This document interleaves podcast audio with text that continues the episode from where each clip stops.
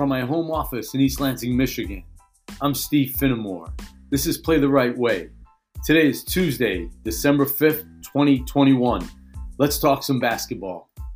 A friend of mine who's in the coaching industry, his name is Coach Brad, he sent me a, a quote from Kelvin Sampson, the head basketball coach at the University of Houston. And Sampson was talking about guys who take outside shots. And here is his quote This is not rocket science. Is he a good shooter? How often does the ball go in? If the ball goes in four out of 10 times from three on a consistent basis, he's a good shooter. If it goes in two times, he probably shouldn't be shooting. End quote. I think Kelvin Sampson's an outstanding coach. He makes a great point on shooting. The, the game has definitely changed. We see a lot of three pointers being chucked up. The other night, Steph Curry, who in my opinion is the greatest outside shooter of all time, scored 62 points against the Portland Trailblazers. 62 points. Incredible.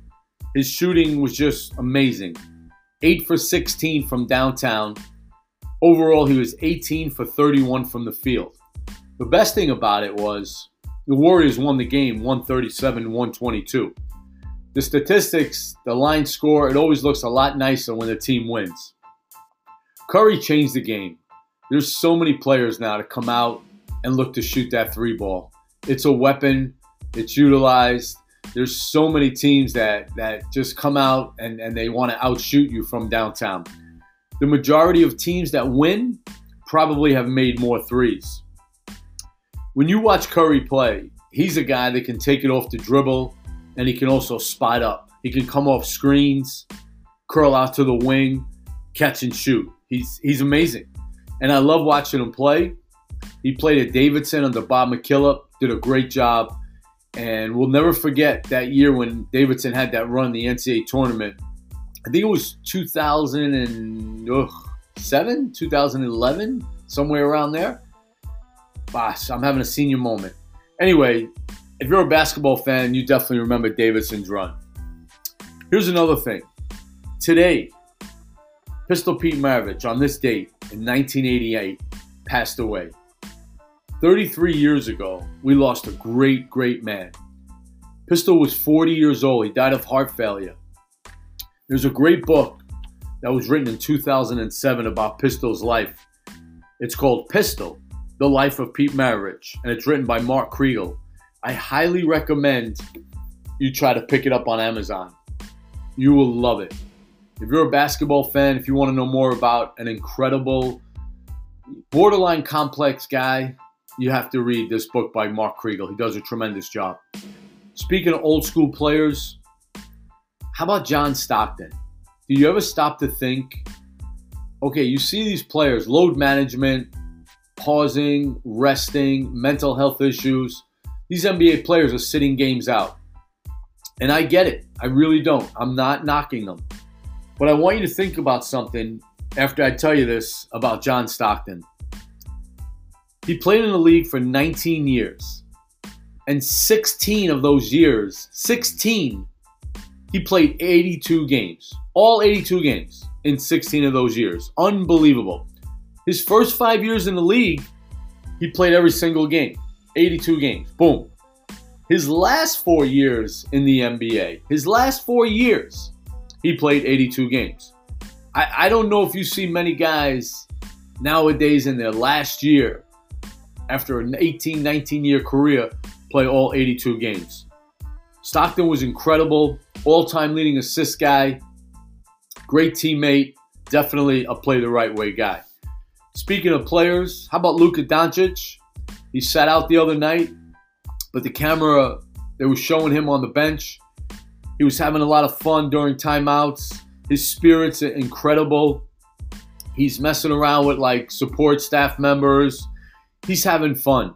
And, you know, that's where the game is turned. People are having fun, and, and it's important.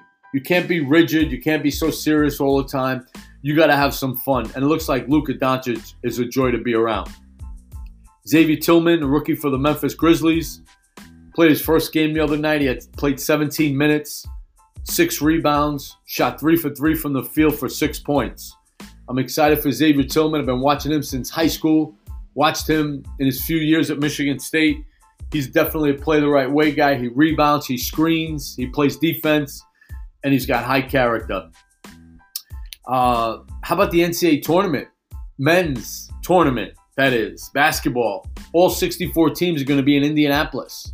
How sweet is that going to be? Dan Gavitt was on the Dan Dakich show the other day, talked about the practice sites, the schools that are going to host. He talked about he talked about the hotels. Apparently, family members from the players and the coaches are going to be allowed in, which is a great idea. They're not sure about other fans coming in. They're still working on it.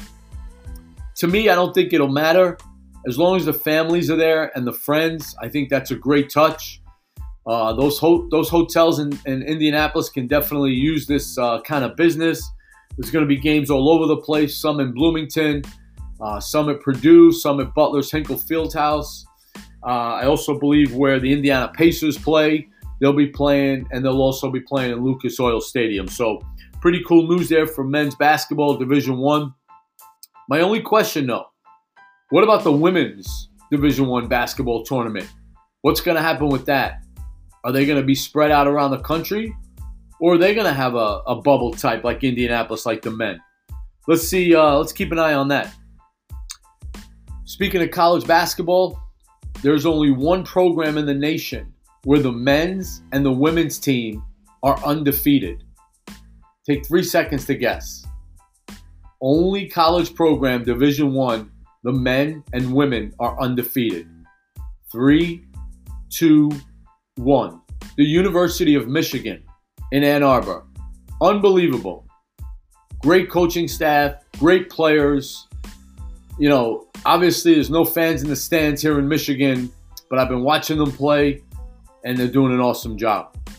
Last night, West Virginia men were down 19 to Oklahoma State. Boy, I'll tell you, if you haven't seen Cade Cunningham for Oklahoma State, you got to check this kid out. He's a freshman. Everyone's saying he's going to go number one in the draft next year. I, I don't doubt it. One of the best college passes I've ever seen in my life. West Virginia came back. They were down 19 at one point. They won the game by three. Never count Bob Huggins' team out. And like Fran Fraschilla talked about last night, Bobby Huggins deserves to be in the Naismith Basketball Hall of Fame. Drake Bulldogs, 13 0. They beat Southern Illinois last night, second time in two nights. They're doing a tremendous job. They have the most victories this year in college basketball. Who knows what's going to happen with those guys? I, I know one thing, though. I would hate to play them in the NCAA tournament because they are tough. A couple of last things on the college game. Happy birthday to Lou Carnesecca, the former St. John's University men's basketball coach, is 96 today a little bit of NBA tonight. There's a few games, like always. I'm not going to sit here and give you the whole schedule, but here's a couple of college games I'll be checking out. Toledo and Kent State today at 2 o'clock. That should be a good one. Tod Kowalczyk, head coach of Toledo. He has the Rockets playing well. They're 8 and 3. Also tonight, looking forward to Florida and Alabama, 7 o'clock. And then at 9 o'clock is a big game in the Big Ten. Rutgers is in town to take on Michigan State. Should be a good one. Anyway, that's about all for now. Appreciate you tuning in. Uh, hope all is well. Stay safe. Keep doing the right thing. And remember, always play the right way. Take care.